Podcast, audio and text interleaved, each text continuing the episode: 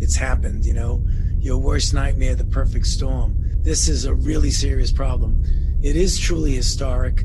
Uh, we haven't even begun to see the end of it yet. Not only do they want their kids back in school, but they want them on campus, either full or part time. So my thought was just simple. Uh, okay, if everybody clearly wants them in school, what do we have to do to give them a voice in letting them get back to high school sports? Will it be possible for kids to play high school sports this fall, even if they can't attend in person classes on campus? Welcome to our ABC 10 News Coronavirus Impact Podcast. I'm Ben Higgins, and we're looking at the different ways the ongoing pandemic is having an effect on our community. Local community colleges are trying to figure out their spring sports schedules. After all, fall sports were postponed because of the pandemic. At Mesa College, they're working on a plan to bring student athletes safely back to campus in January, with practice starting in February. One of the big issues to be sorted out sharing the facilities between 21 different sports. The spring is now split into two distinct seasons. We don't have all the answers yet, but we are working diligently to make sure that you know all of our sports are taken care of for practice time, uh, and then we also leave time for general population classes. The spring season will be split into two phases, with the first running January to April. Phase two is scheduled from March until June. And on July 20th, the CIF is expected to make a decision on what to do with high school fall sports. In just a few moments, we'll talk with the head football coach at Scripps Ranch High School and founder of Let Families Decide, a group advocating to give parents the power to decide on high school sports for their kids this fall. But first, here are some of the top coronavirus headlines for Tuesday, July 14th. A coronavirus vaccine being developed in the U.S. is on the right track so far. The drug company Moderna says early trials show the vaccine is safe and triggers an immune response. Some scientists say it's unclear if the immune response is strong enough to protect someone from getting the virus. The drug is scheduled to go through one final trial. The White House is pushing for a vaccine to be ready by January. Vaccines typically take years to develop. New restrictions go into effect on Wednesday at 12:01 a.m. as California tries to rein in the rising number of COVID-19 cases in the state. 30 counties, including San Diego, were affected by the governor's latest orders. Indoor operations will be suspended at fitness centers, places of worship, offices at non essential businesses, personal care services, including hair salons and barbershops, malls, wineries, movie theaters, and more. To try and mitigate the new restrictions, it'll now be easier for local restaurants to expand outdoor dining amid indoor operation restrictions. The San Diego City Council unanimously passed an ordinance that will allow for what the mayor calls streeteries and streetail. It allows restaurants and retail businesses to expand onto on street parking spaces, sidewalks, and parking lots. More space means more customers and more business. This also gives San Diegans the confidence that restaurants and retail businesses are doing everything that they can to keep everyone as safe as possible. Under the ordinance, there is no application or fee. The coronavirus pandemic is leading to mental health challenges for those of us whose daily lives have been turned upside down. Reporter Alexander Cohen talks with experts about what people can do to avoid feeling overwhelmed. With the economy reopening, some people feel sad staying home or guilty when they go out. This is anxiety manifesting in a different way. In this time of uncertainty, Dr. Anna Settle says she's worried more people will be diagnosed with post traumatic stress disorder. So I think we're going to see a lot of PTSD coming from not only seeing loved ones ill, but also parents trying to care for children and, and people being unable to work and all of the effects, the trickle down effects that, that it's having. A lot of people feel pandemic fatigue, anxious, or depressed during this time.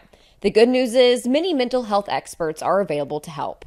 For telehealth, too, they also are utilizing um, virtual reality. And so rather than it being just a face to face conversation, it can actually feel like you're in the room. If you or a loved one have been diagnosed with COVID 19, there are some warning signs for PTSD thinking back to what it was like seeing that person in crisis or seeing that person really ill, difficulty sleeping, having nightmares. At the end of the day, Dr. Settle says we all have to try and find moments of peace during this time. If you're following the recommendations, you're engaging, you're social distancing, you're doing all the things that, that you're being recommended to do, then then you just have to let go of the fact that you can't control the outcome. Reporting in Nashville, Alexandra Cohen. As we see an increase in COVID 19 cases, we're also looking at where the supply chain stands as we try to get products we need at stores. A management professor at UC Davis says we're in a better place now than when the pandemic started, but demand is still an issue. Many stores still have limits on how much of certain products you can buy, such as toilet paper. She says it stems from concern people will start hoarding again as cases go back up. Suppliers are also likely raising prices to make up for losses when the pandemic started. That's forcing some grocery stores and restaurants to also raise prices. Delta Airlines just posted its worst loss in more than a decade. Delta says it lost $2.8 billion. The situation isn't getting any better for them. The airline once again cut flights as coronavirus cases spike nationwide. Delta hoped to add 1,000 flights a day in August, but now only plans to add 500. Delta says almost 20% of its staff took buyouts or early retirement packages. The next time you stop at Kroger owned stores, you won't get change in the form of coins. Kroger, which owns Food 4 Less and Ralph's, says they'll stop giving coins because of the nationwide shortage. They're asking customers paying in cash to use exact change. Customers can also choose to have their change loaded onto their customer loyalty cards to be automatically applied to their next purchase. You can also choose to have your change donated to the Zero Hunger, Zero Waste Foundation. Smoking can double a young adult's risk of severe complications from the coronavirus. That's what a new study from UC San Francisco suggests. Researchers found half of the participants aged 18 to 25 were considered at risk only because they smoked or vaped. The study comes as cases in young adults are largely driving a nationwide spike in COVID 19, which has been attributed to failing to comply with social distancing regulations. San Diegans are getting some extra time before the city starts fully enforcing parking regulations again. The city suspended citations for parking violations in March when the pandemic began. It said enforcement would resume in July, giving people a two week grace period to once again get used to them. Full enforcement was due to start this week, but now the city is giving people another two weeks until August 1st. Until then, people violating parking rules will receive written warnings. The Trump administration is backing down from its decision to bar foreign students from staying in the U.S. if their classes are only online. The policy triggered immediate backlash when it was unveiled last week. It would have affected more than 1 million students. More than 20 universities sued the Trump administration, including the University of San Diego. The students will now be able to stay while taking online classes during the pandemic. The San Diego Unified School District will start the school year online. The district, along with LA Unified, announced students will do distance learning at least to start. They sent a letter reading in part the skyrocketing infection rates of the past few weeks make it clear the pandemic is not under control. Some teachers say they're worried about the change. I'm used to being able to walk around a classroom and just see in real time if somebody's getting it or not, if they have questions. So when you're doing it online, it's much, much more difficult to do that. Meanwhile, school board president Richard Barrera says everyone from students to teachers will get more training with online learning. The district is hoping to bring students back to campus at some point this school year as soon as it's safe. School is set to start on August 31st. Certainly, the issue of returning to schools is being talked about around the country, but of utmost importance to many families is the return of high school sports and whether that can be safely accomplished this fall. And joining me today on the podcast is the head football coach at Scripps Ranch High School and the founder of Let Families Decide. Marlon Gardenera is with me. Coach, it's good to have you on. Great to be here. Thanks for having me. Well, first of all, just kind of explain what Let Families Decide is all about and uh, what your mission is. Well, it's it's all about me not being able to sleep one night. Uh, I have a 16-year-old uh, senior headed to back to Scripps Ranch High School, or theoretically headed back to Scripps Ranch High School for his senior season. I've got an incoming freshman, and and all of the waiting uh, to to see what would happen with high school sports and even really schools reopening uh, got me thinking. Uh, I couldn't really just sit and do nothing anymore. So I, I formed LetFamiliesDecide.org simply to give families a voice uh, in the process of returning to high school sports when schools reopen. Schools had already asked all of the families, would you like your children to come back on campus? And I'll just use Scripps Ranch High School as an example. 94.7% of the uh, families at Scripps Ranch said not only do they want their kids back in school, but they want them on campus, either full or part time. So my thought was just simple uh, okay, if everybody clearly wants them in school, what do we have to do to give them a voice in letting them get back to high school sports? It certainly seems like everyone would like to get back to both school and high school sports if we can do so safely. Obviously, that's the big question, though. How difficult will it be to do so safely. What are your thoughts on in football particular and being able to pull that off successfully this fall?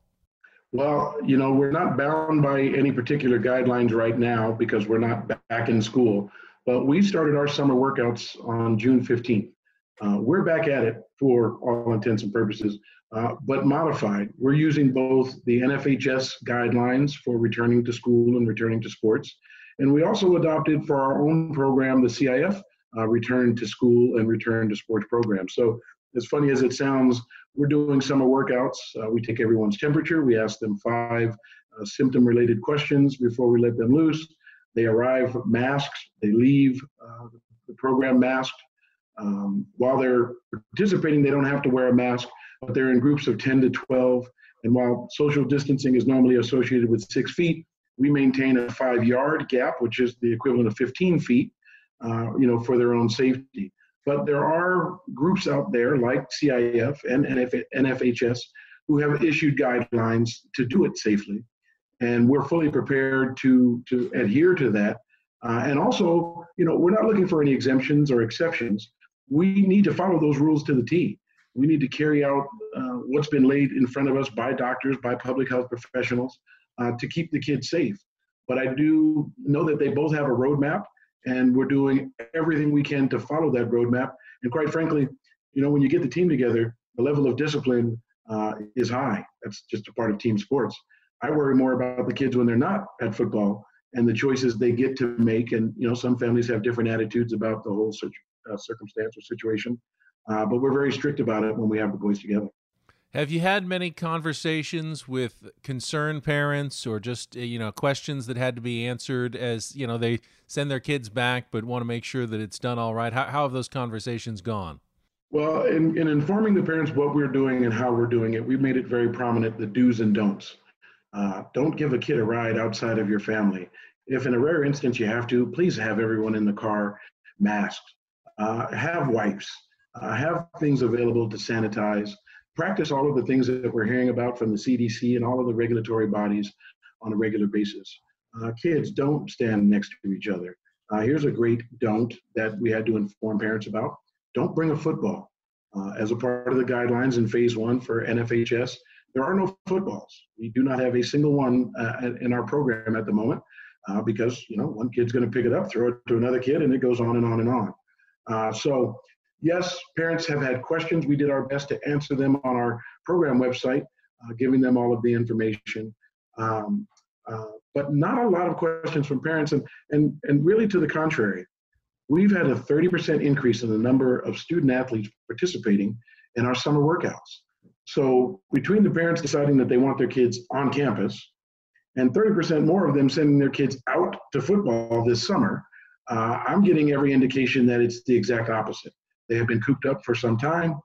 Uh, we want them out of our house, uh, out of our houses, uh, and a controlled activity uh, where they know we'll have their best interest in mind. I think parents are really excited uh, to get their kids out. And, and like I said, the, the poll numbers and the actual participation uh, sort of backs that up. The San Diego Unified High School District recently announced that at least at the start of the school year, it's going to be distance learning. Is it possible to do school from home but still participate in high school sports, in, in your opinion? Well, I know CIF is looking at that very issue right now. Uh, they understand the importance of athletics in a, in a student's life. They understand the lifelong lessons that they get from the various sports. That's a tough call. That is another one of those things that, you know, I don't want to say is above my pay grade, but because we're not looking for exceptions or exemptions, because we're just asking that parents be involved once schools reopen, uh, I don't mind leaving that to the professionals. But I do think, um, you know, there will be some students that opt out of coming back to campus that may want to participate in sports. So I think that question has to be addressed. My personal opinion, I think to some degree, yes. Most of the sports we're going to participate in are outdoors. Some of them naturally lend themselves to social distancing, whereas the classroom setting might not. Now, football might not be ideal for that particular scenario, at least early on, but I think there are some sports that are. And if that's possible for kids to maintain all of the social distancing and even follow the most recent changes in state orders to stop indoor activities, I would say at the moment, why not? If we have clear guidelines, uh, clear instruction and training on how to meet uh, the requirements, I, I, would say that would be a pretty good idea. Finally, Coach, if uh, parents listening want to learn more about Let Families Decide or, or get involved and help out, what, what's the best thing to do? You, you said it. The best thing to do is go to letfamiliesdecide.org. It's set up with all of the information about our goals, our mission, but most importantly, it gives you an opportunity to sign up. When you sign up, we can keep you up to date on the latest news that impacts our student athletes. And it'll also give you a call to actions, things and steps we can take to reach out to California officials to make sure they understand that we want to let families decide what's in the best interest of their own kids, assuming the risk and responsibility of kids participating in the middle of a pandemic. Uh, but that's all done at letfamiliesdecide.org.